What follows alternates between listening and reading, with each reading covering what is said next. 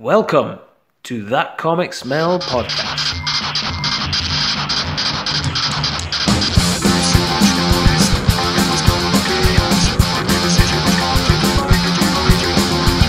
With your host, Tom Stewart. With special guest, Derf.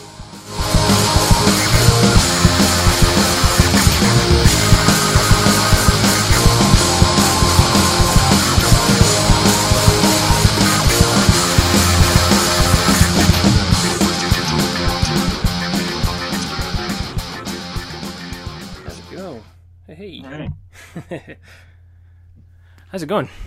Good. You want me to put on mic? Okay. Actually, sounds all right. To be fair, yeah. So it's entirely up to yourself. If you're more comfortable with headphones on, then it's up to you. I'm not, but it doesn't matter. No, that's all good, man. It's don't worry about it. We'll just keep it off. How's things out there? How's the weather and whatnot? Well, no, it's okay here. Actually, it's the nasty stuff's all in the south. All right. For once. Usually it comes down from the north, and we're the, you know, I mean, 2 feet of snow here is typical. Yeah. But this is a weird one, yeah. We got a pretty bad spell last week. I think that's the first time ever I've not managed to work because of snow. So we had a pretty bad thing here, and it seemed to only hit our side as well. So it was us in sort of Dundee, Edinburgh, Perth, that kind of region of Scotland, and then it just never really hit anywhere else like as bad. So you're talking like a week of just constant snow, which is weird for us. Like it's not because I'm on the shores of one of those giant lakes. Yes. So we get the systems. They're called Alberta Clippers. They come from Canada. Go across the lake, suck up all the moisture, slam into the shore. So it's special. It's a lot of fun. Yeah. No, there's nothing here. I mean, it's fine. Good. It's it's been a weird one. How's it been with not going across to tour like Europe and everything just now? Because you'd normally be away. That was a blow. You don't put out a new book very often, once every 3 or 4 years, and how many more books do I have left in me? I don't know. So I hate to lose one, a big release. Was it really? And it was like a 40-stop book tour. Jeez. Yeah, 3 trips to Europe, all down the toilet in like the space of a week. So I was in mourning for a while, but what can you do? I mean, it's what everybody faces this year, or last year and this year. Yeah, exactly. Have you been coping well yourself, just in general with everything that's going on? I mean, I know it's been a pretty tough time for you anyway. Yeah, I mean, I lost my mom. So, and one of my best friends has it right now. Jeez. So, yeah. So it's, everybody's affected by this thing. Mm-hmm. So hopefully we make it through. Whenever we get our shots in, 2025 or whenever they get around to it. Yeah. Looking forward to that. Yeah. So these are just basically conversations, just random things, just to get to know a bit more about yourself. Sure. So you've got quite a big interest in music. It shows like a lot throughout your work and stuff. So were you in bands and stuff as you were growing up? Nope. No. My skill is only in writing and drawing. You can't be good at everything, right? No. So I did a lot of posters and record covers, but no, I was never in a band. What kind of posters for like what kind of bands? Well, mostly like local punk bands whenever I was. I mean, I did a poster a couple years ago in Paris for the Rock on Seine festival area, a huge festival they have or had. Yeah. And I did a poster for Clutch. Oh, cool. And they blew it up to like 30 feet across and hung it in the Paris metro. That was pretty wild. Jeez. I know. Yeah, it was great. Not something, you know, you go back to 25 years in time. It's like, yeah, this is something I'll do someday. I'll draw a poster that's hanging in the Paris metro. But, yeah, bands like that. What's another one I did recently? Lucius. Oh, nice. I don't do many anymore. I'm not really a poster artist. That's a different skill set. Okay. You know? Yeah. That kind of conceptual, just pulling out of nowhere some idea, some interesting image. That's really not what I do. Yeah. And that's, some people are really good at it, and I really struggle with it. But once in a while, I come through. Do you get comps of those posters? Sometimes. Yeah. I didn't get the 30-foot by 20-foot Paris, no. I got a little one. I forget where it was. I got it somewhere, but who knows where. Is it all bands that you would listen to yourself? Usually. I mean, I'm not drawing posters for boy bands or anything like that. So that would actually be kind of awesome, wouldn't it? Yeah, just a bit.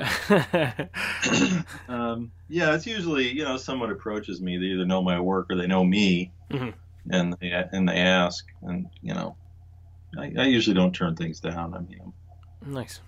Do you get a chance to meet any of the actual folks when you do a poster for them, or is it just a case of, like, just the poster? Sometimes, but usually not, no. No. I'm usually, you know, it's usually an intermediary that approaches me, like someone running the festival or, you know, the manager or something. I'd very seldom hang out with the band. Yeah. What was, have you, before any of this all happened, are you a sort of frequent goer to gigs and live music? Yeah, in general? I mean, not the year before, because I had this really brutal deadline for the last book I did. Yeah. So I didn't have a lot of time to go to shows, but normally I go to quite a few. I love live music, so, and we have some very good live music here, so, or did. Who knows what'll be left after this passes. Yeah. But yeah, I enjoy it, but yeah, not last year, and certainly not this year. No. Have you got some good venues and stuff in the area then? Yeah, we got some very, very good small venues. I don't like big stadium shows or anything like that. No, I've gone to them. I don't really care for them. Yeah. You definitely don't get the same feel from going to an arena gig or anything, not at all. I found that. No. It's I don't know. Like I go and see a bunch of live bands when I can and stuff as well, but I don't know if it's I don't know if you feel this, but like just as time goes on and you get a wee bit older, it's just a case of like the actual live experience of standing in the middle of a bunch of people pushing you about just isn't as exciting as it used to be. Well, not leading into the mosh like it did when I was 20 years old, but no, I mean, I still enjoy it a great deal. I mean, I can't get it. I'm trying to remember the last show I went to. It must have been in 2019 fall. Gosh, what was it? I'm not even sure I even remember. It's probably something oddball, but I'm drawing a... Do you keep the tickets and stuff from the gigs? Oh yeah, I got a bunch up there and stuck around at various places. Back to when I was a kid. Oh really? Yeah, sure. Oh nice. You know, I saved them. You know, I mean, I saw like, you know, the Talking Heads in 1979 and lovely. The Ramones in 1978 and, you know, all these great bands. Yeah, so. Yeah. That's good. Do you put a lot? Do you actually fill up like your wall space with a lot of stuff then? Yeah, it's got crap all over there. Do you bother framing the stuff, or do you just shove it up? Sometimes, I'll frame things, but usually I just tack it up. Is it any original artwork or anything, or is it just posters? In my studio? Yeah. No, there's nothing. I got in my hallway outside. Yeah, I got a bunch of original art hanging up. Oh, nice. I've got the whole third floor in my house. It's the attic here. Oh, brilliant. That's all my studio space, yeah. God, I'd kill for that. I'm stuck in the side room at the minute, so that's fun. Yeah, well, houses are cheap, so you know. What's the kind of setup that you've got there in the studio, if you don't mind me asking? What do you mean setup? Like desk? Well, obviously, I've got 5 or 6 Macs sitting around in various states, and tablets and light tablets and all kinds of stuff. But my there's my drawing table over there. So oh, nice. And then behind me it's all my library and all my bibliography and stuff. And that direction there's an old spinner rack and a bunch of other stuff. Ah, lovely. Oh, you there? Yeah. Sorry, I don't know what happened there. What happened there? Yeah, you got cut off. It just completely, it just all disappeared and completely turned off there. Skype dropped the call. Oh well. Fun and games. That's just exactly what you need. Have you been? Have you had the pleasure of having to do a bunch of Zoom calls and stuff at the minute anyway, and having to tackle all this crap? Yeah, I did a bunch. I'm kind of done with Zoom panels, but. I had enough of those, and I'll do one-on-one stuff, but I got sucked into some panels, and God, they were a nightmare. So, was it is it all virtual con stuff? Yeah. And I'm not even sure anybody's watching, It's... Oh, is it? Oh, it doesn't even actually give you so-and-so's in the room or a counter or anything to say? No, they usually pre-record them. Oh, right, okay. Oh, shit. Yeah, I probably did a dozen of those, and I don't know if anybody watched them or if it's just a total waste of time. Or... I'm sure they were, man.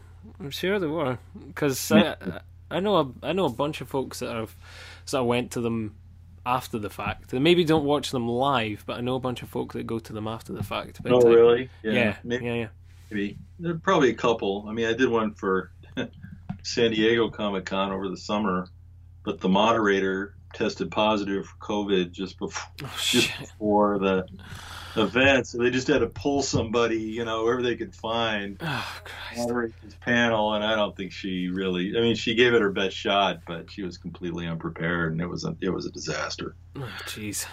So it's just the way it is. It's a lost year.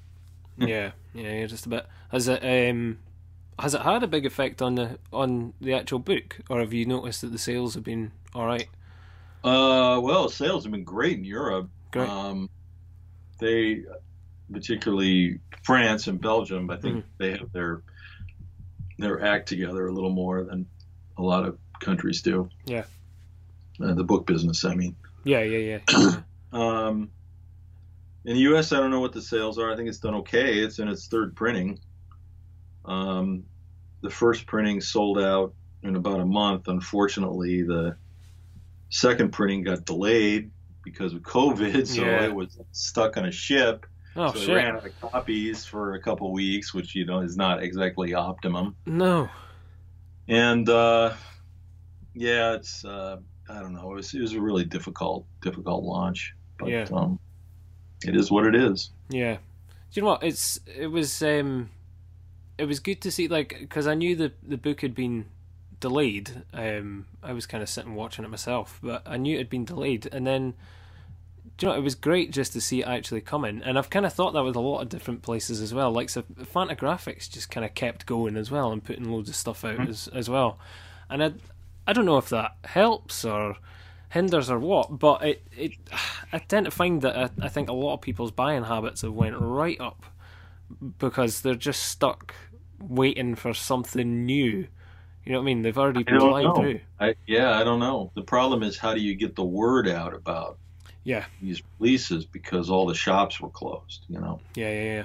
And there was also, I think, the attention of particularly this country was just, it was It was, half of it was devoted to COVID and the other half was devoted to that fucker Trump.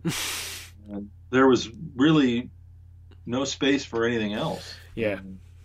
So I really have no idea what the book sales were like. They tell me that book sales overall were down, but how much down, I don't know. I mean, or whether that was a short-term thing, long-term thing, I don't know. I don't really follow it that closely. Okay. I got to ask, just because you mentioned it there, how are you feeling now that Biden is in? Well, it's a great relief. Yeah. I mean, you know, he's no visionary, but just to be rid of that vile orange toad is a relief. Yeah, yeah, yeah, big time.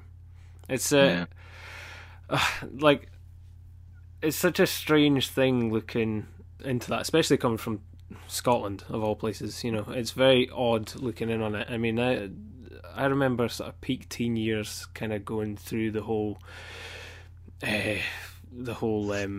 George W. Bush Jr. and going out on marches, anti-war marches and everything, and you know, Tony Blair and everything, and just getting involved as much as a teen could, and then falling into this, and this was something all in itself. Like, it was just unbelievable. It's been 4 years of just not having the foggiest of what's going to happen next. Right. You know, I spent the last 4 years traveling around Europe apologizing to almost everyone that I encountered. It seemed like that was my constant, whether I was on the radio or, you know, interviewing or at festivals or whatever, just constantly apologizing. I have no explanation for it. Of course, you have your own problems. I mean, it's... it's just very, it's so strange, and it's... it's a crazy world, man. Yeah. And I do feel trepidatious sort of asking, because obviously it's not inherently straight my politics, and obviously you're very vocal and very involved in it yourself. I was. I mean, yeah. I'm not really a political commentator anymore, but and haven't been for many years, but I'm not shy about offering an opinion. No, exactly. But I have no influence whatsoever, so it's not. Yeah, but it's good to get it. Or is it reflected in my work? So you know, that's just not what I do. I'm not a political cartoonist. So no. But you. But I burn out. Yeah, but you did make some astute observations to the American way of living, big time. Wait a minute, I should write these down. Wait a minute. It's I was cracking through True Stories recently, and oh, thanks. Yeah, it's that's my comic strip. So that covers like 20 some years of work. It was 4 volumes total, wasn't it? 4 volumes in the U.S., floppies. We call them, And in France and Belgium, it was collected as one book. Ah, and right, okay. Did exceptionally well. Right? It was like the top-selling indie book the month it came out. It was really very gratifying. Jeez, I'm quite fond of those stories. Yeah. I mean, even though sometimes the artwork makes me recoil in horror. Depending on what I was doing or not doing at the time. The stories themselves, I mean, I remember exactly. It's like reading a diary, you know. I remember exactly where I was in life and my career and what I was doing and what was happening in the city. And it's just I really enjoy those stories. And I think they hold up really well. They do.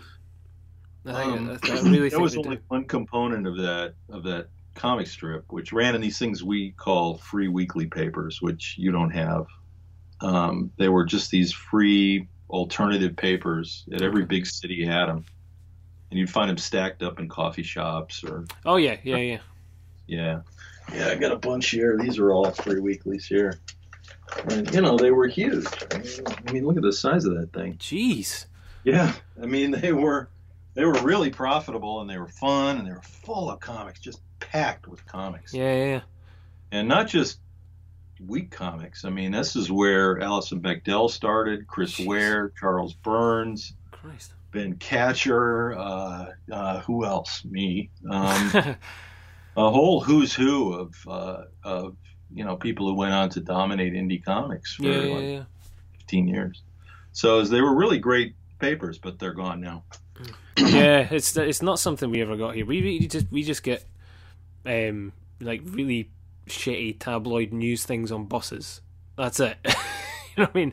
Like that's kind of that actually helped kill the they were called alt-weeklies here. It helped kill the alt-weeklies when those big corporate shitty commuter papers came out, because they took away the advertising. And then, of course, the internet killed it dead. But it was great while it lasted. I mean, it was a lot of fun for like 10, 15 years. And, and you had something else to do. You were saying you can remember like a lot of stuff looking back at those strips. Do you ever actually go back and do you actively go out and read them to kind of jog the memory of what you were doing? No. Not one. I mean, I did when I put together those. I put together that book. Right. But, okay. No. I don't really read the old stuff. I have trouble with my old work. Yeah. The further back it is in the rearview mirror, the more I can tolerate it. Okay. Because I can look at it and say, okay, well, here's what I was working on, and this is what, you know, this is where this started, and, you know, so you can see the beginnings of threads, and that's nice. Mm-hmm.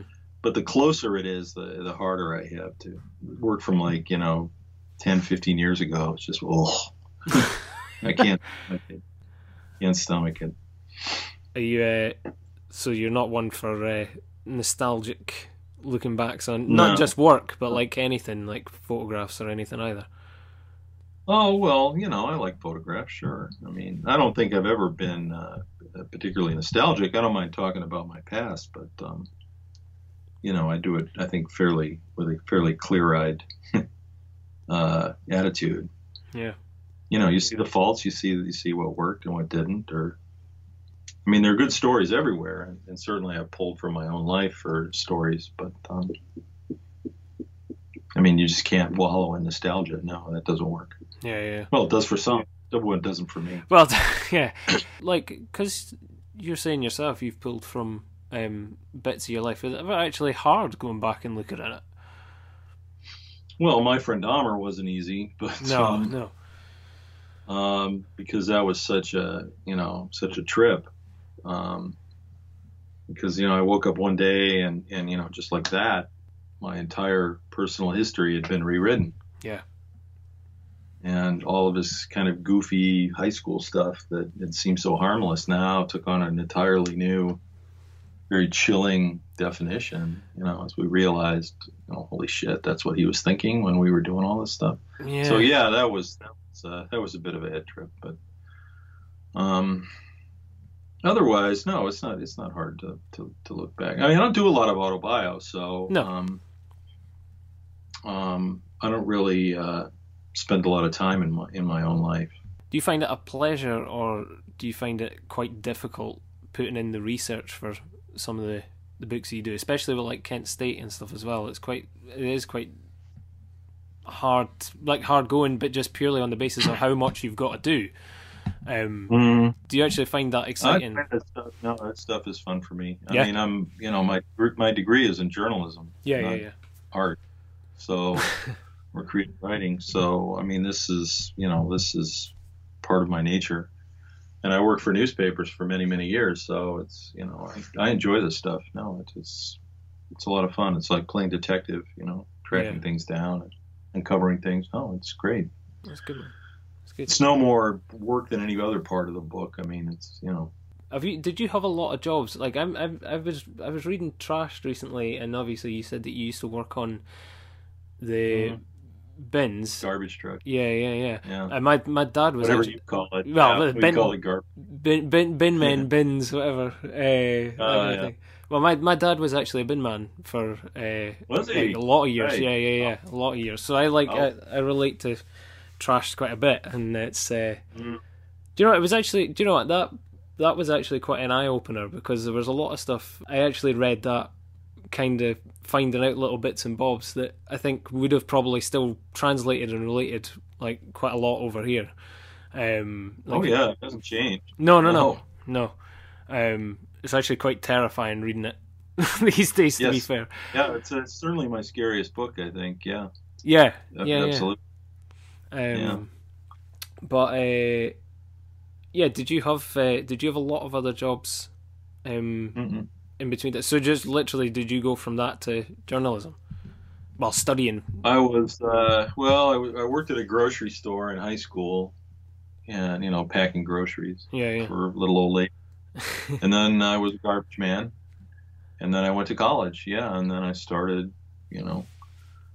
I was first published. I was like 20 years old when I was first published, and that was it. So from that moment on, it was just all comics. So bag boy, garbage man, comics creator. That's find the thread there. Find the progression. Yeah, that's quite a. It's quite a leap, and you've had all manner of different people and different reactions and stuff as well, and that kind of thing. It's you would have had to deal with the aspects of shitty people in retail, and then shitty people out in the street, and then all the different. Great unwashed. Yeah. Right. And then nothing, no people at all. I mean, I'm locked in my studio. Complete. Someone said, it's going to be really tough to socially isolate when this started. And I said, are you kidding me? I've been socially isolating for 30 years. Oh, jeez. With being inside, do you are you mainly working? Are you finding time to like take in like TV, movies, stuff like that? Yeah, I do a little bit. I mean, it's been kind of hard to work. I mean, I was really all last fall. It was pretty much promotional crap. So it's either interviews or panels or, you name it. I mean, I was just doing it constantly. And signing books, I was doing a lot of. I set it up so I could do a mail order of signing books, and I don't know, I signed a couple thousand of them. I mean, it was really. So I was quite busy, but now, it's I find it really hard to focus. I mean, I'm starting to write again, so we'll see where that goes. But I haven't drawn, and I haven't actually put any pen to paper in a while. So, do you draw? Yes. Do you draw for fun? No, not at all. No. Fun for me is making books. Okay. I think that maybe because coming from a newspaper background, I mean, you had to be productive. So just like filling a sketchbook, I've never been able to keep a sketchbook. It seems like a waste of time to me. I wish I could, but because I look at some people's sketchbooks and they're, they're awesome, but it just seems like a waste of time for me. It's like, no, why aren't I working on a book? Why would I be working on a sketchbook?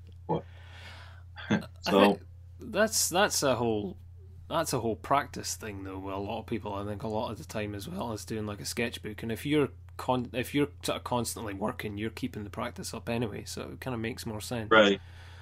So it's not so bad. Right. I'm working the stuff out on paper, which is a little bit more risky, but it's worked out okay so far. But yeah. So you are still working pen and paper. You've not made the leap to digital at any point. Well, you have. I think I heard digital at some point. Yeah. I mean, I still draw. Like there's one of my pages there. So it's just pen and brush on Bristol board. Nice. And then it gets scanned in, and then the tones or the color I add with an iPad Pro and an Apple Pencil. And okay. Type is usually a computer font that I use. And, so, I mean, everything winds up digital eventually. But no, I do not, I do not draw from the beginning digitally. That has no appeal to me whatsoever. Is that Punk Rocks and Trailer Parks you were working on? Are you doing the color version? I'd like to, but we'll see what happens with that. Okay. I have not. I would like to add color to that book and re-release it. Yeah, that'd be great. I think it's seen because the original publisher here went under, so the book is out of print. Yeah. Oh God. Yeah. I know. Yeah. That's a shame. He went under quite a while ago, so that's comics. I mean, these smaller publishers, they last for a while, they even thrive, and then you know, they hit the rocks. I mean, that's just the way it is. Yeah, yeah. I'm going to ask, it's a question I wonder about. What's the most common but most trivial thought that you have from day to day? Oh, wow. What will I make for dinner? Probably. Oh, really? I mean, no, I mean, it's all, yeah, I can't imagine anything else. I mean, I have nothing but trivial thoughts either. What's your least favorite chore? My least favorite chore? Yeah. Picking up dog shit in the backyard. I know that, man. That is my... doesn't really me, because, you know, garbage man, but... Yeah. And if you read Trashed, you know my experience with dog crap. But it's not a lot of fun. No. That is my day to day, dude. That is my job, dog walking. So oh wow. Yeah. So picking up crap every single second of every day. Yep. And I've got two dogs myself, so yeah. Have you you've got a dog, don't you? Two. Oh, you got two? Yeah. What kind of dogs? Mutts. Oh, really? Yeah. Yeah, they're rescue dogs, so yeah, they're fine. I've always had dogs, so. All right, okay. Were they a sort of a must to have in the home? Like, have you always had that thought of like, well, I have to have a dog in the house? Sure, yeah. I mean, when you live in a city, I mean, it's nice to have a dog because you don't have anyone trying to break in. That's true. It's really a total deterrent. I mean, people, the creeps won't even come in your driveway if they hear a dog. So I've always had them, and I just like having them around. You know, I like walking them, and they're a comfort. It's actually having only two is probably the fewest we've had in a while, but that's enough right now. Yeah. Is there a word or phrase that you use all the time that you wish you didn't? For example, I always use all the time with everything. Yeah. No, I got like this chronic cough clearing my throat that I wish I could get rid of, but apparently I can't. Oh. Does that count as a word? Just a chronic. Oh yeah, it did. Yeah. Yeah, I say a lot. And that's too bad. You know. Certain pronunciations I struggle with. So I work to like sound more relaxed in interviews and things like that. Those are the things I work on. It's not something that you get hung up on. No. You don't come across as getting hung up on a lot. To be fair. You're quite a relaxed dude. Yeah. Well, I'll tell my wife that.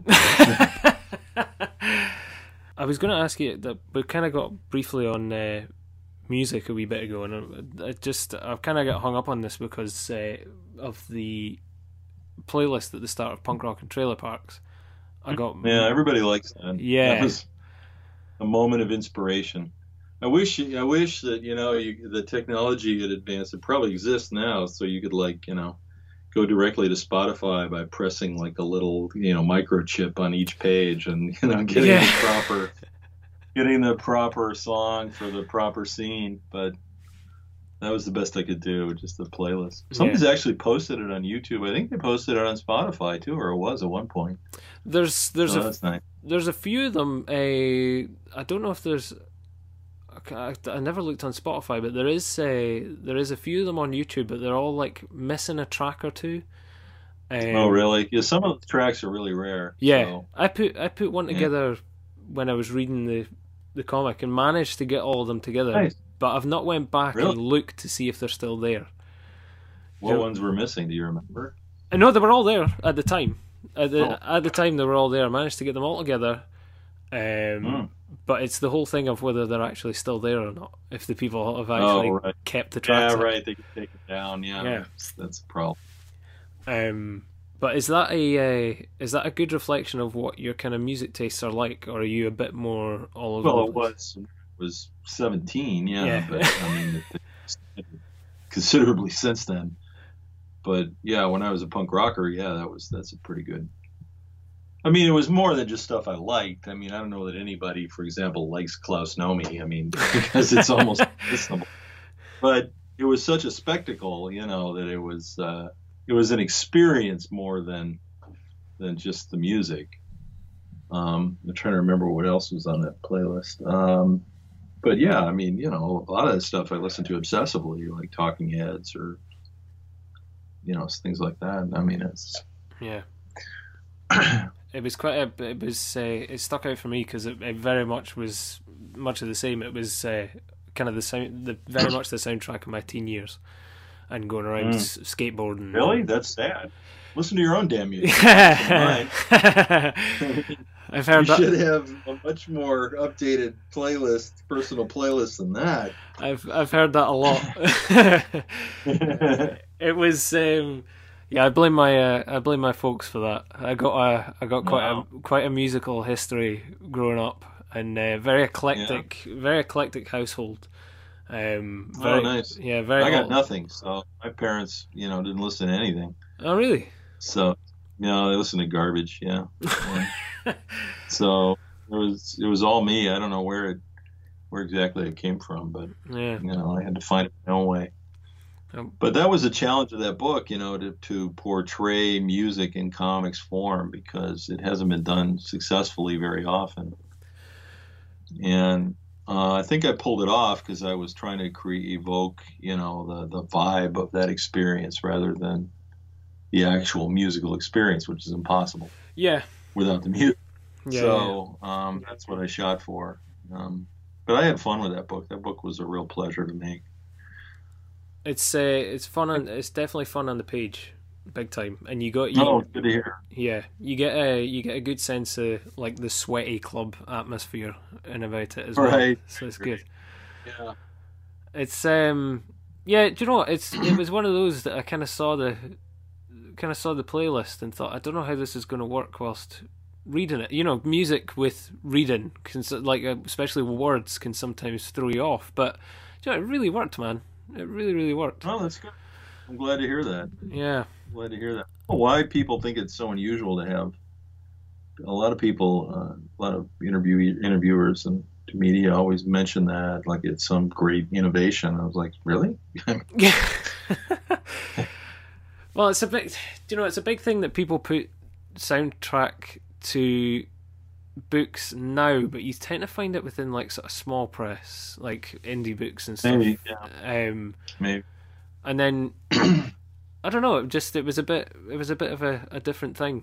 I think that's right. You don't get it really through a lot of things. People can put their own soundtrack to things, but to have one that's actually there, that's like this can, end on this track and start on this one and stuff was really cool.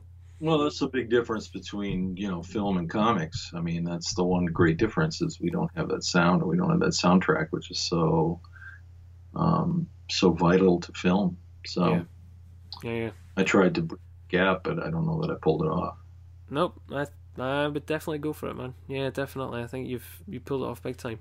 Is there any kind of music that you do? Well, do you actually listen to music whilst you're reading yourself? No. Well, not usually. Once in a while, I can't do two things at once. I'm not that. My brain doesn't work that way. I usually I'll listen to music when I'm drawing. Okay. Not when I'm writing. I need it quiet when I'm writing. Yeah, but if I'm doing research, that's okay. I can listen to music, and when I just sit down and draw, then I play music. So. Do you think those are the times? Yeah. Do you think it sort of pushes you to keep going sometimes? No. I think it's just I like it. That's as far as it goes. I still listen to CDs. I mean, it's like they're all stacked up everywhere in here. Yeah. It's like I'm not changing music formats again. God damn it. No. I fell for the CD thing. I fell for the CD thing back in the late '80s and got rid of all my vinyl. And I'm not going back to vinyl now, so it's great. Yeah, sticking with CDs. I get that, dude. I've still got a big CD collection myself. Yeah. Massive CD collection. I refuse to get rid of it. I'll whittle it down from time to time. Things that I maybe haven't listened to in like 10 years or something like that, and it's like it's not gonna happen. Like I'll digitize it and then get rid of it, but otherwise, no. I don't think I'll ever get rid of it at all. I actively look for sort of new CD players because God, you can only have a CD player for so long before it packs in. Right. Well, you can say that about almost anything, but I still have a cassette player. I mean, I still have a dual cassette deck from when I was making mixtapes back in the back in the 80s. Same, you know? Exactly the same. Still works. Yep, it works. Yeah. Why not? I made a mixtape for my other half as a crappy Valentine's present about 5 years ago. So yeah. Oh, nice. I love mixtapes. Yeah, they were great. Yeah, man. Fun with those. Do you ever dig your old ones out and sit going through them? Yeah, once in a while. Yeah, once in a while. Yeah, that's fun. Oh, I mean, cassettes don't last. I mean, those things tend to bite the dust. But I still have a few that are still. They haven't snapped yet. Yeah. I mean, I'm not one of those guys that's gonna splice them. You know, it's like if it snaps, that's it. Bye. Have a burial at sea and wish it adieu. Do you still, by any chance, have VHS? No, we don't have a VHS player. I think I may still have some tapes, but I can't play them. Oh. Yeah, I know. That's a gutter. I mean, there's some stuff that's only available on old formats. Yeah. Well, the thing I tend to find these days is you go back to the VHS and find out that there's been scenes that have been cut for going onto Netflix or DVD or whatever. Like inappropriate scenes or something like that? No, what was it I was watching the other day? Well, the notorious one that comes up is The Muppet Christmas Carol, but it's not that. There's something else as well. Notorious about The Muppets Christmas Carol. There was a whole song cut. A whole song. Really? Yeah. It's like inappropriate song cut? No, that's the worst part about it. It was the studio thought that it was too slow and too sappy for kids, so they cut it, and it doesn't appear in the DVD or the digital version. Apparently, it's going back on it. What a loss to society! The most famous one, of course, is Star Wars. I mean, the original version is only available on old VHS, ones that George Lucas didn't screw up with, additional bad special effects. Yeah. I think I still have a version of that. I just hung on to it out of sheer stubbornness.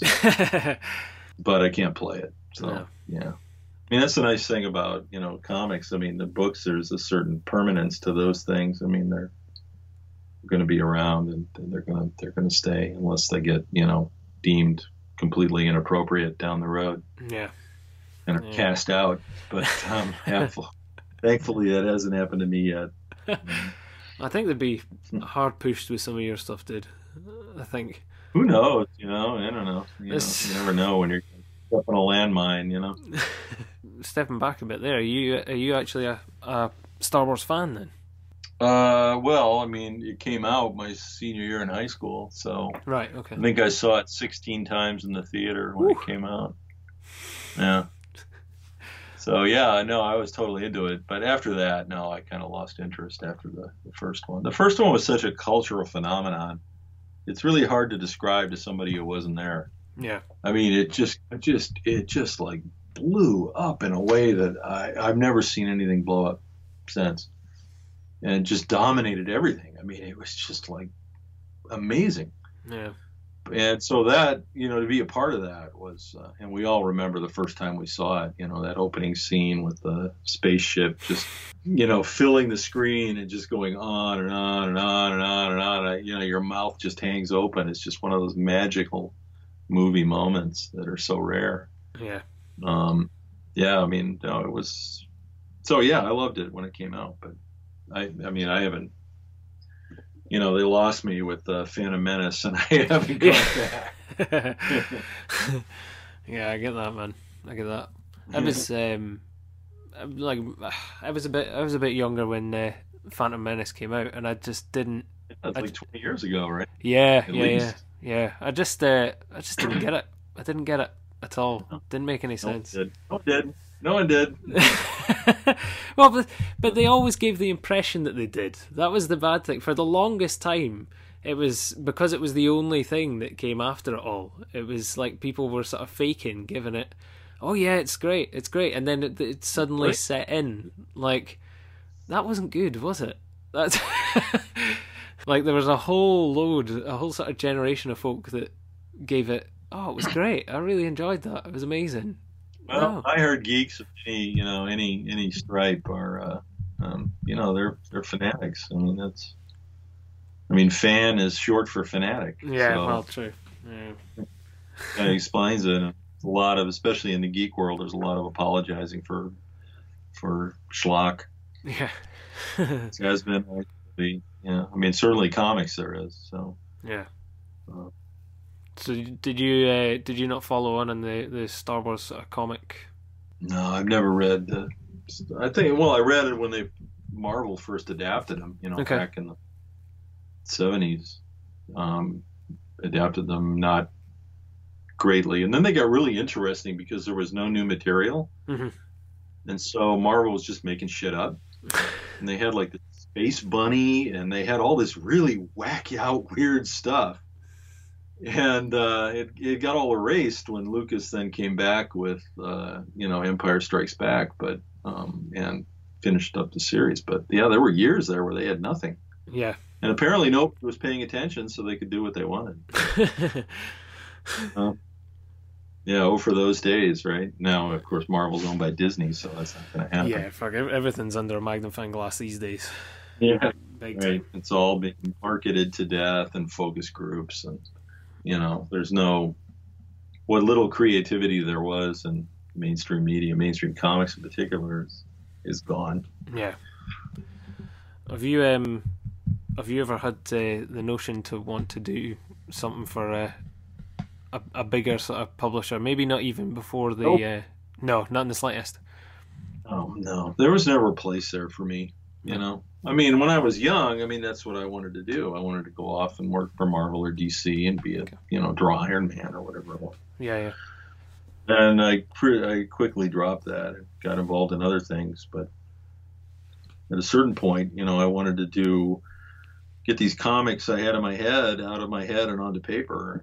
And, I didn't want anyone telling me what to draw or what to write or how to draw and how to write. And wanted to do my own thing, and you pay a price for that. You get kind of ghettoized by the mainstream, which was fine. I made it work, but that was never an option for me. No one ever approached me and said, "Hey, you want to draw? You want to write Howard the Duck or something?" I've never been approached like that. So I found my own way. Yeah, big time. That's it. It kind of works. It works in the favour of you. Then end up with an absolutely sort of dedicated fan base in a way, as well though, for your work. That'd be great. Oh, you do like sometimes I started things before there was actually a genre, like graphic novels. When I started working on longer form stories, there really weren't graphic novels yet. Okay. There were some. But there weren't a lot of publishers. Yeah. Like in the late 90s, there were not big publishers putting out graphic novels. There just weren't. So I kind of had to wait for the, the business to catch up to what I was thinking of. And then I had that opportunity. And sometimes that's, that's the way it works out. Or maybe I just lucked into it. I don't know. But, But I had no interest in, doing what mainstream comics were doing at that time, which just totally bored me. That whole extreme era and mainstream comics with all these spikes and hair and talons and 47 X-Men books and all this garbage. I had no interest in that whatsoever. No. It's something that never really. It was big here for people that were you know, hardcore into it, but I think if you were just the average sort of person off the street here, it wasn't making its way into shops or anything at this point, so we never really saw anything. Very, very genre specific. Very what? You didn't have comic shop? I know you have comic shop. Yeah, comic shops, but I mean, it wasn't making it onto like I don't know, like the sort of grocery store shelf or anything like that. We just never ended up with that stuff. Well, I don't think it is. I don't think it still is. Not in the English-speaking world. I mean, you go to France and they sell comics on the train. Yeah. I mean, it's amazing. But you know, everywhere else, yeah. I mean, we can't shake, and it's just not the UK and in America. It's like every English-speaking country. We can't seem to shake the misconception that comics are lowbrow. You know? Yeah. I mean, there's been some inroads made there, but I think for the general public, you know, it's like, comics, really? I remember once, I'll tell this story. I was at this book festival in Paris. It was called the American Book Festival. So it's just American authors, because the French are so obsessed with literature, you know, and they're particularly obsessed with American literature. Okay. They invited all these authors in, American authors. And I got an invite because, you know, I had some success there.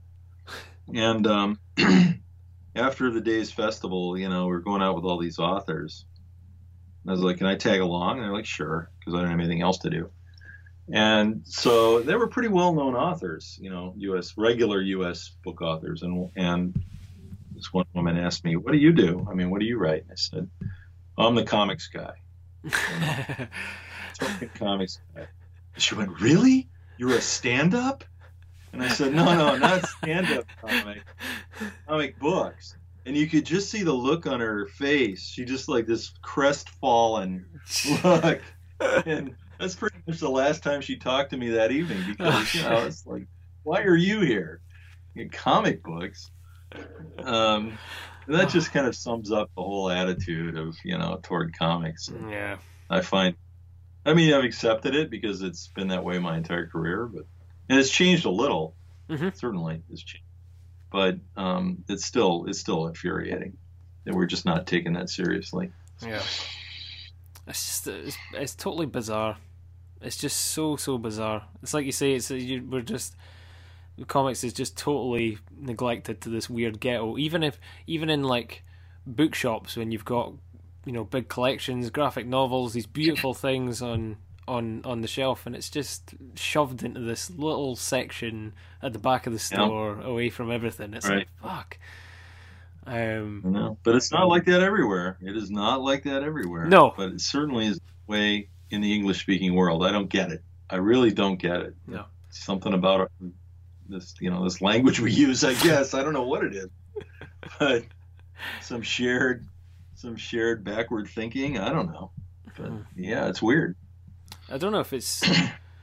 I'm really not sure if it's just we've not been able to, get the sort of heads out of the funny pages sort of thing, and they just think it remains there or what. But it's just odd. I mean, I still remember telling a customer of mine that I was into comics, and, you know, straight away the question comes up like, oh, you know, what Marvel or DC people are you into, all this kind of stuff.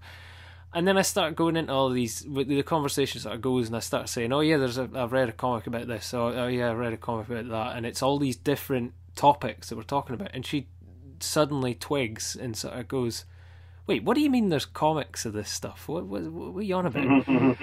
And, you know, it's pointing her to all this stuff.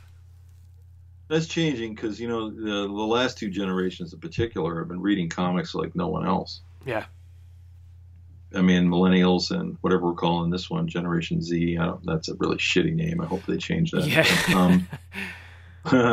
I mean, they're reading comics in numbers that I've never seen. And it's not superheroes. I mean, the superhero numbers are flatlining. Yeah, yeah, yeah. Finally.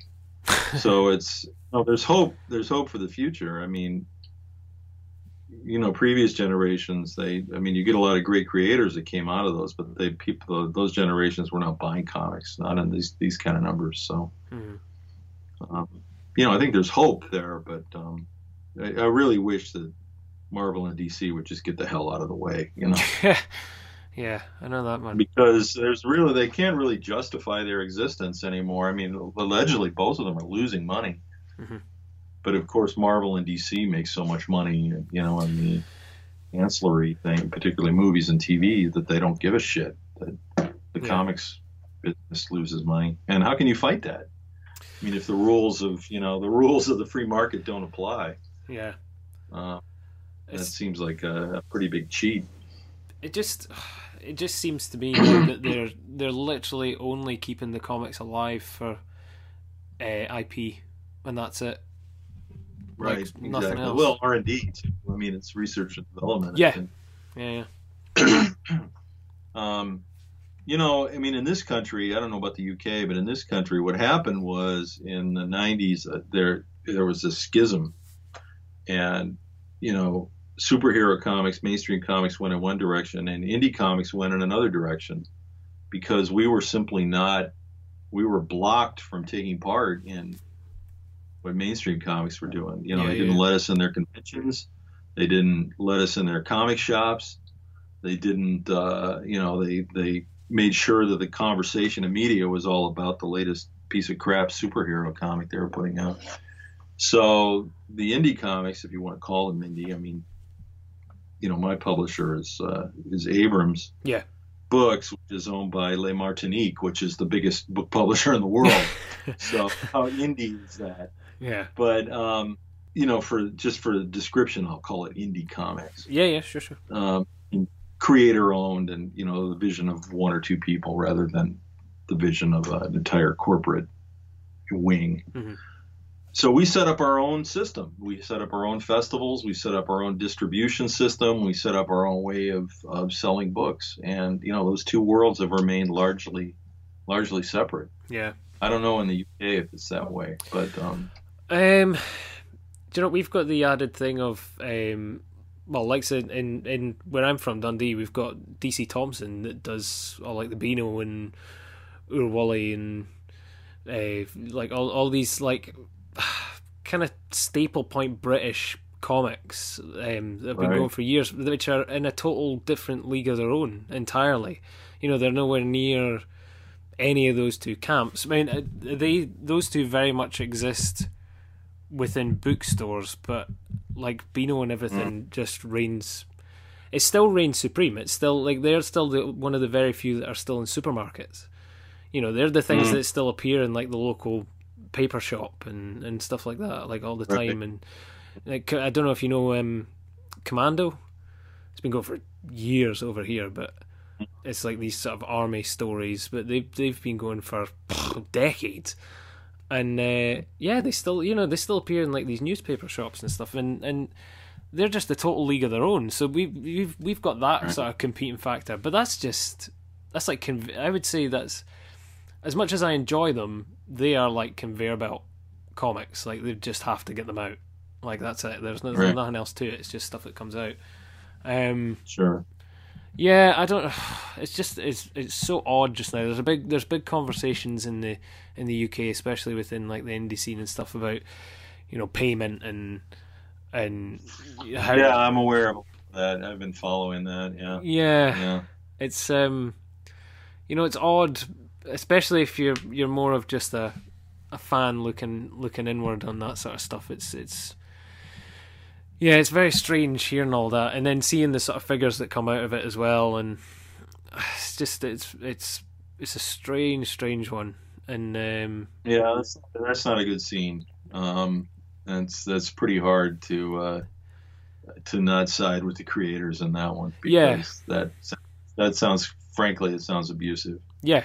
And that's not going to work out well for the publishers that are doing that. No.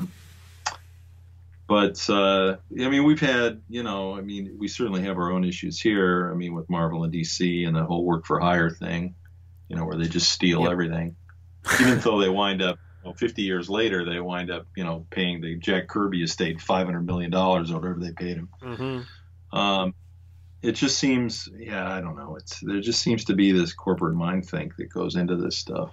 And comics has always had a huge exploitation factor. I mean, that goes all the way back to the beginning. Yeah.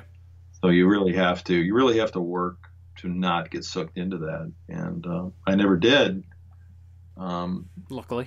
So I don't know why. I mean, I just shied away from that stuff right from the beginning. I wanted nothing to do with it. So. Again, you pay a price for that. Maybe you make a little less money at one point in your career, but you're in much better shape later in your career. Yeah, definitely.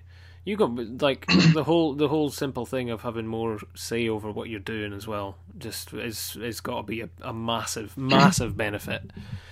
I can't imagine working any other way. Yeah. And I have total say over what I do. I mean, I decide what I'm going to do and I decide how to do it. That's good. And that's always been very important to me. And it's worked out pretty well. I mean, it took a while, but it's worked out pretty well.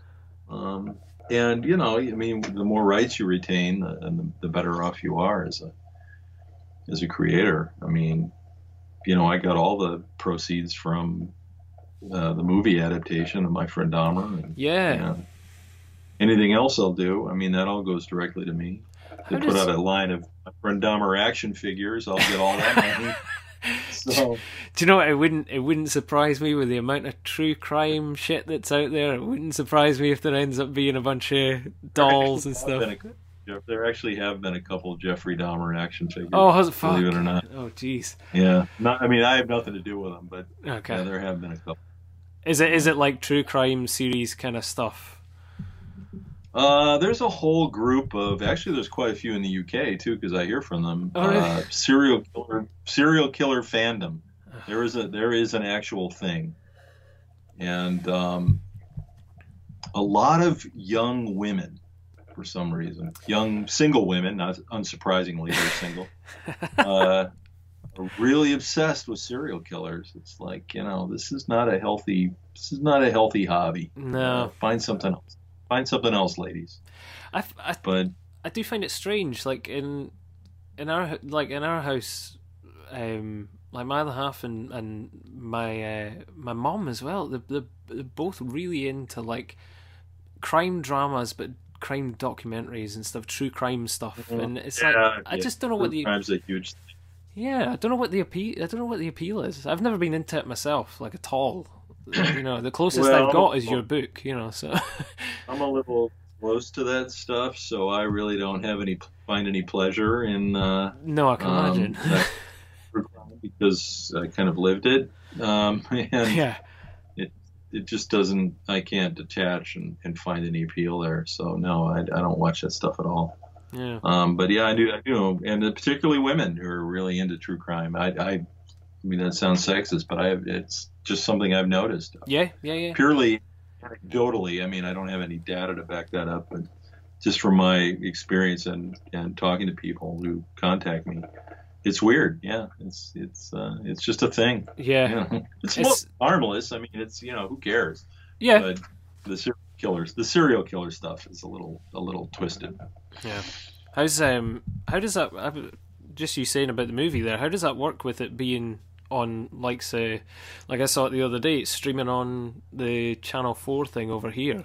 It's starting to stream everywhere. Yeah.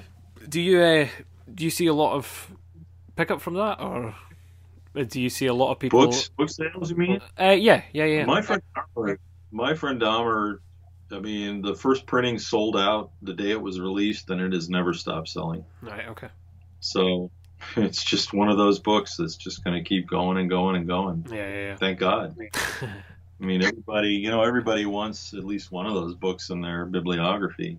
It's nice to have. Yeah. It's good. I mean, that's how you talk about, the rights problem. I mean, the way that you make a living in this business is that you have 4 or 5 books and they're all paying royalties, And you just keep producing them. It just keeps. I mean, you just keep getting this money coming in, and that's how it works. That's how it's always worked, and not just in comics. I mean, in the book trade, mm-hmm. And I mean, we don't put up the kind of numbers, in comics that say John Updike put up, or, I'm trying to think of a top author, Jean Le Carre or someone like that. Right. Okay. Yeah. But that's how it works. And that's how those guys, made a healthy living. So that formula changed. It's not easy to achieve, but that's the tricky part. Yeah. But it can be done. It can be done. It's a tried and true formula. Was the film something that ended up coming on the horizon quite early with the release of the book then? Yeah. The filmmaker actually approached me before the book was even released. He somehow got a hold of a review copy, and he contacted me, and then we talked over a period of months, and I decided to greenlight it. It was not. I was comfortable with him, and I thought he'd do a nice job with it, and he did. So, it worked out well. That's good, man. Interesting experience. That was another one of those things, like the billboard in the Paris Metro. It's 20 years ago that I think I would have a movie based on one of my comics that premiered at the Tribeca Film Festival. No. Jeez. So, that's one of the things that comics brought me. It must be a pretty surreal experience seeing somebody actually playing you as well. People ask me that all the time, and in fact, the guy who played me asked me that on the set one day. Oh, really? And I said, in the long laundry list of surreal experiences revolving around Dahmer, I don't know how that this is particularly that high up the list. It's true. I think my definition of surrealism is a little different than yours, and. That's very true, right enough.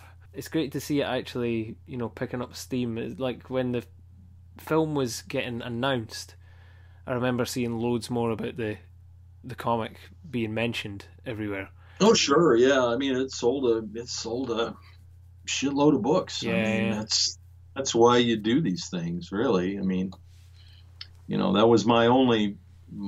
I mean, I got money for it, sure, but I mean. I didn't really need the money, but it was grasping for this big payday. My view was it'll bring more people to the book. I mean, maybe, and that's a good thing. Yeah, so, and that's exactly what happened. So. Yeah. Is there anybody just now that you're reading that you're kind of favouring in? Comics or anybody that you have taken? No, I don't read a lot of comics, honestly. I really don't. Right, okay. I stopped reading comics obsessively, and I used to read everything when I was a teenager. But when I started making comics, I stopped reading comics for the most part. I mean, I see stuff. People send me things like they want me to do a blurb or something. They don't. And there's some great stuff, but for the most part, I'm aware of who's doing really good work, but I don't read comics like I used to, not even close. Right, okay. I just can't do it. I need to keep other people's work out of my head. Yeah. It's hard to come up with ideas on your own, let alone to have somebody else's bouncing around in there. Yeah. And some people get really upset at me over that, but that's just, it's worked for me, and I'm not going to apologize for it. I mean, that's how I have come up with whatever voice I have. I mean, that was the method I used to develop that, and I'm not going to apologize for it. No, that's good, man. That's good. It's good that you stick to your guns like that. Definitely. Well, it's just, it's not so much, taking a stand. It's just, this is what works. Yeah. I mean... and other stuff didn't work, so I need to do this. It's purely selfish, I admit. Well, I'm conscious of the fact that we're over the hour mark, and I don't want to take up all your time in the day, dude. It might be. Do I have anything else to do? Come on. Well, fair enough. That's a good one. That's fair enough. Clean up the dog crap in the backyard. I'm just overly aware. Like I said to you, we're 5 hours ahead. It's it's 8:15 here, but it's only 3 p.m. Yeah, it's only 3 p.m. Or no, it's fine. It's fine. We talked about comics that much. We're talking about Star Wars, but Star Wars and serial killers. But, Well, we spoke a lot about your books, and to be fair, dude, like I'm steering myself away from fanning out a wee bit, to be honest. So that's why we're all dorks here. We're all fellow dorks. Well, I'm sitting with the Joey Ramone yours on the wall downstairs. So oh really? I'm a big fan. Yeah, okay. Yeah.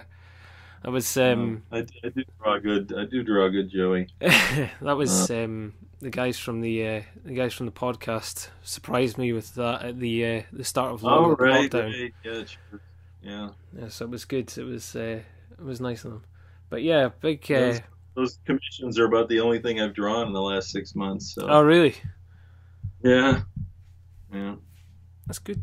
It's mostly just writing now, trying to come up with ideas and develop ideas. So that's the harder part, really. Yeah. The drawing it is the easy part, the fun part. Well, not easy, but fun.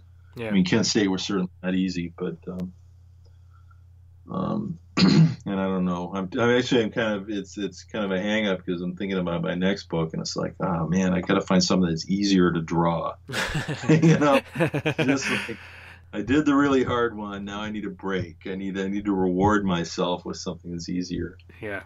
But we'll see what happens. I'll probably pick something that's even harder now. That's are you hoping to do another sort of comedy based book again? I would like to do a comedy. Yeah, I would like to mix it up. I do like to mix it up, kind of like the Coen brothers. They go between tragedy and comedy. Yeah.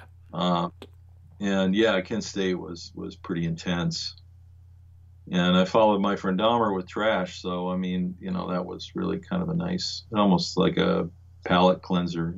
Yeah. So yeah, I'd like to, but it's kind of hard to be, think of anything funny right now. In 20, it's like, do I want to do something in the pandemic? I mean, it's, you almost feel like, it's kind of hard to avoid, but how do you write a comedy about this? I think we're still a little close to it. Yeah. And if people want to read it. I mean, the other big event in, the last 30 years was 9/11, and there wasn't a lot done about 9/11, I mean, there really wasn't. No. Nobody wanted to live that. They just wanted to bury it. So, I mean, there was like one or two films, and that was about it. I don't know about literature. I don't think there have been any comics. I think so, that could be a problem too. I think the only thing I can think of is like I think there was like a Spider-Man tribute comic or something like that. Oh. I think that's about it. Oh yeah. Fundraiser. I think it was a fundraiser. Right. Okay. That's about the only thing I can think of. Yeah. Disney helping us out there. Yeah. Getting old. I don't know. So we'll see. I mean, I've got some ideas I'm kicking around, but I don't want to force a comedy, but I would prefer that it be a comedy. Yeah. Is there anything that you've always fancied kind of doing a comic on, but just haven't known how to approach it?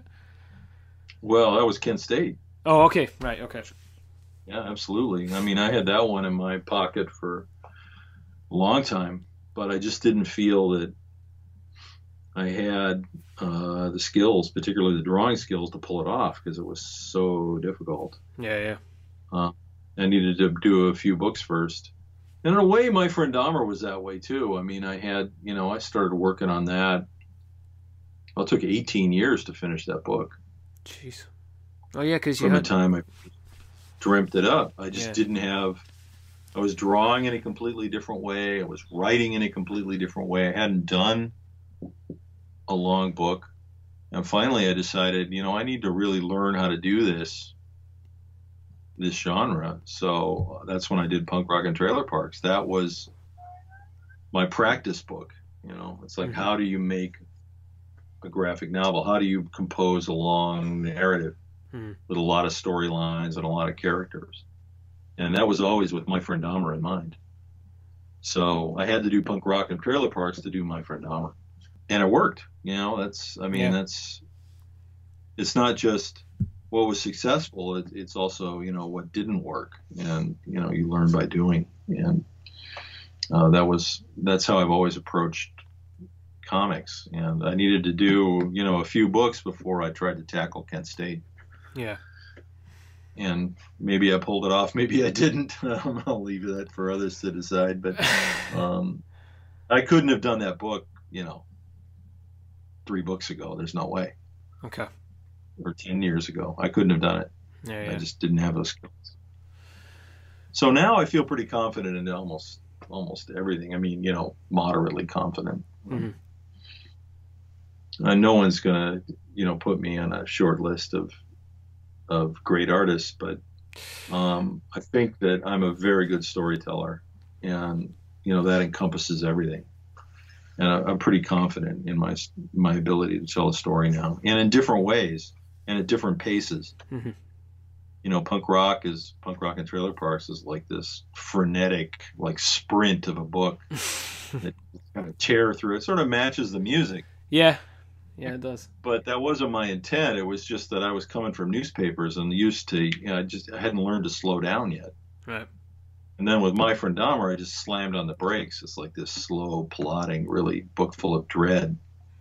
And then Trashed is, you know, is more of a fast-paced book. And then Kent State is paced as it's paced. But those are all stuff you pick up along the way. Yeah. I think Kent State, out of all your books, I think Kent State is the most sort of measured. It's where you can see you're sort of thinking about each. You can actually see you thinking about each panel, each page, and the sort of thought process that's going through it. Yeah, I would agree with that. I think I had a really good handle on the narrative, mm-hmm. And the pace of the narrative. You know, I would speed it up where I wanted to and then slow it down where I wanted to, which I haven't really had that before. Yeah. So that's where it really kind of came. I mean, the first time it's really come into play in a big way. And that story needed that too. Yeah. So. Yeah, yeah, definitely. And you know, you wanted to keep the suspense going. I think Kent State was probably my most manipulative book in terms of, you know, kind of leading the reader around. But yeah, definitely. But I'm not going to apologize for that too, because that's what you're supposed to. Where the other ones had kind of an organic, you know, kind of an organic narrative. Kent State was one I definitely was in the driver's seat there. Yeah. It's a book that builds. It very much builds, and then as soon as it hits that crescendo, you've just got that after. Yeah, all up at the end. That's for sure. Yeah, big time. It's a gut punch. Which, you know, that's the story. Mm-hmm. Yeah, yeah. I'm glad that it has resonated in other parts of the world.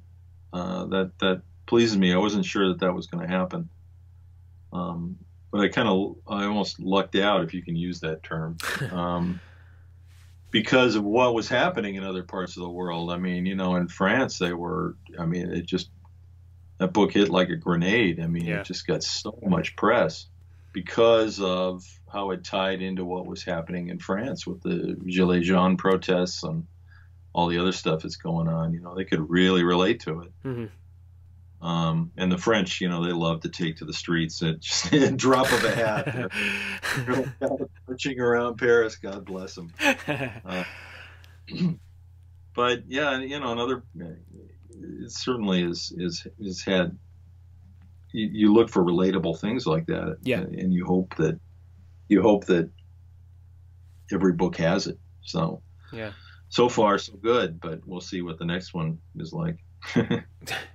Well, we did I don't know if you would have seen, but we did a chat on it, the three of us, on another podcast of a friend of ours, and we were basically speaking about that, about how it's landed at, it's kind of landed at a time where, yeah, yeah, yeah. We were doing the comparison in that a a lot of the pages seemed to match up with a lot of the stuff that was going on within the news cycle at the time, kind of thing, just incidentally. I knew that it was going to be relevant. I had no idea it would be that relevant. Yeah. I mean, you know, what we saw at the Capitol building here, it was just like, holy fucking shit. Yep.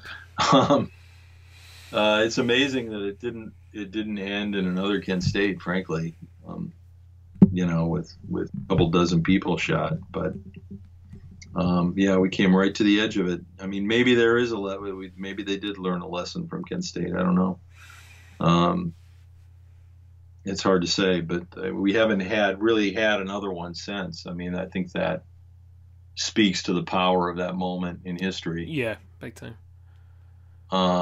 I mean, there certainly have been in other places in the world, but not in the U.S. No, there has. I don't know about the UK. I don't think you've had one.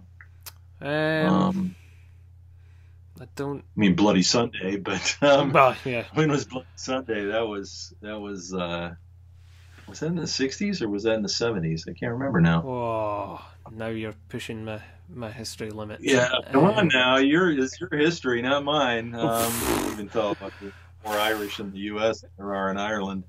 Though I'm not one of them. My wife is Irish background, but oh really? Yeah. See, I'm actually half Scot, so there you go. Oh, there we go. Yeah, that's what I like to hear. My mother's family is Hamilton. All right. Oh, nice. Yeah. Half Scot, half crowd. How's that for a mix? That is a good mix. That is a good mix. Yeah. That's a very good mix. We're, I think, that, to be honest, I think we're 100% Scot here. I would love to say that we're, you know, all over the place, but no, right. You know, we're Stewarts and Craigs, and you know, we're just right. I know. We're Scottish. Yeah, no one lives in Scotland except the Scots. It's not exactly. Not exactly. Although I've enjoyed visiting there whenever I go. I think it's great, but. Where have you been in Scotland? Well, I went to the Edinburgh Festival one year, and then we drove around, which was a harrowing experience because, of course, you don't drive on the proper side of the road. And I've been a couple times, so yeah, it was fun. I'd love to come back, but you know, I only travel now for comics, so okay. And I was traveling so much for comics. I mean, I was like going to France and Belgium 3 times a year. Yeah.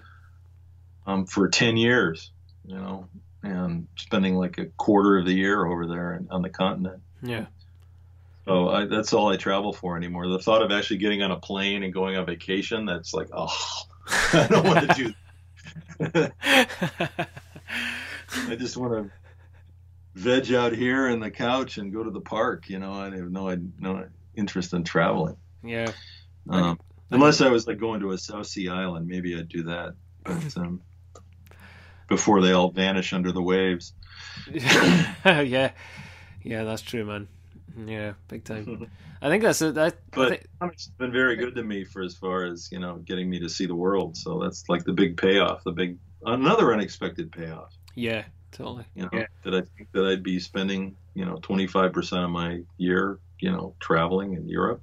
No. So it's great. How do you feel about getting back on the road again? I can't wait. Yeah. Yeah. I mean, I really enjoy it. So it's you know, it's the big payoff. You know, when you, like I said, I work socially distanced, have no idea about anything that's happening out there, and you know, actually hit the road and go to shops and you know, have 50 people lined up to get your book signed. It's a real payoff. Yeah. And talk to people who like your work, and you know, it's a lot of fun hanging out with colleagues. I love it all. I don't know when that'll return, but probably not this year. No, it doesn't seem like maybe, it anyway. I was maybe 2022, probably 2023. I mean, you know. Yeah. So, and what'll be left? I don't know. I mean, the last comics event I went to was Angoulême in 2020. Right, okay. And, you know, it was a typical Angoulême. I mean, it was fabulous, you know, hanging out with all my friends and, you know, big crowds and long lines. It's great. had a blast. And then I came home, and I toured around France for like a month after that. Oh, nice.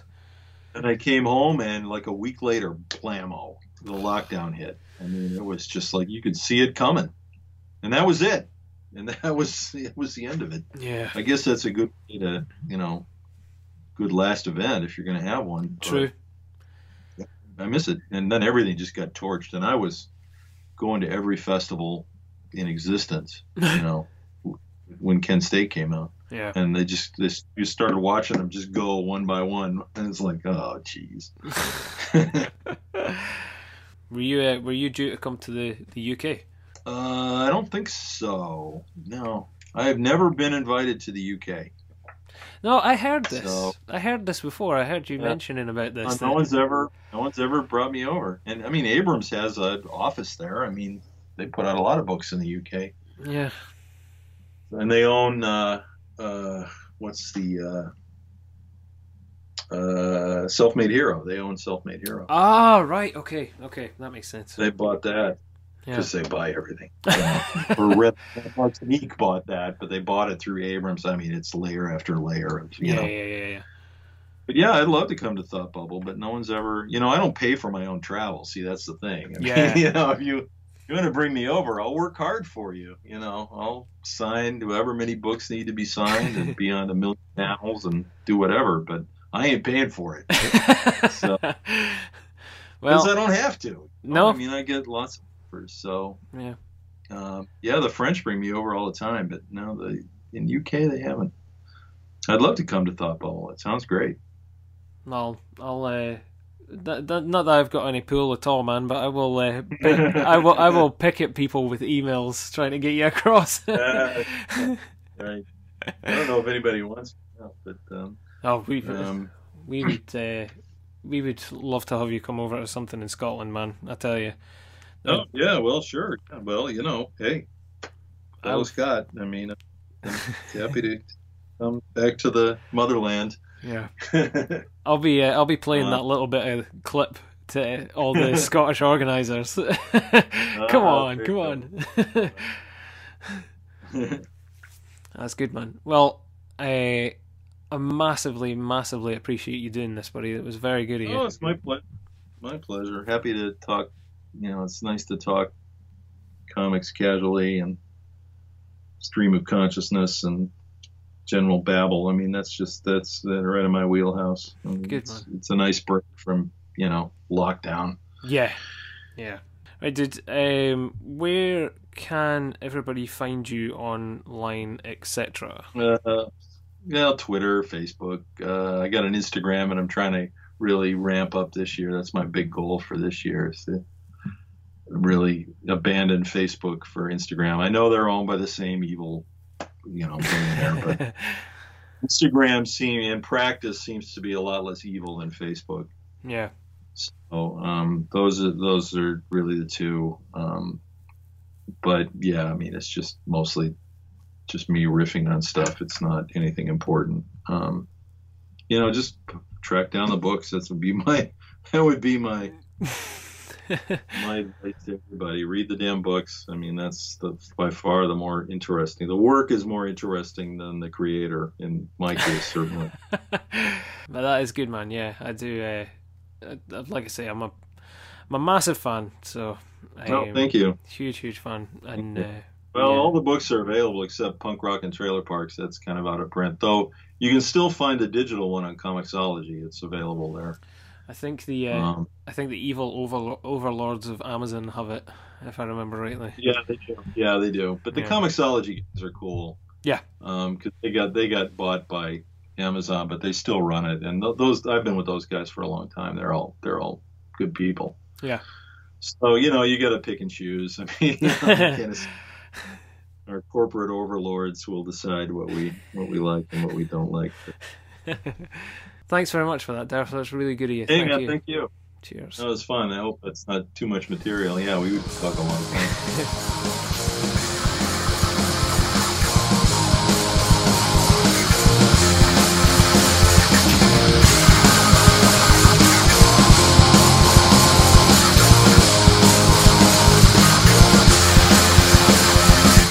send us any comments or questions, or just to say hello, you can reach us by email at thatcomicsmell@gmail.com.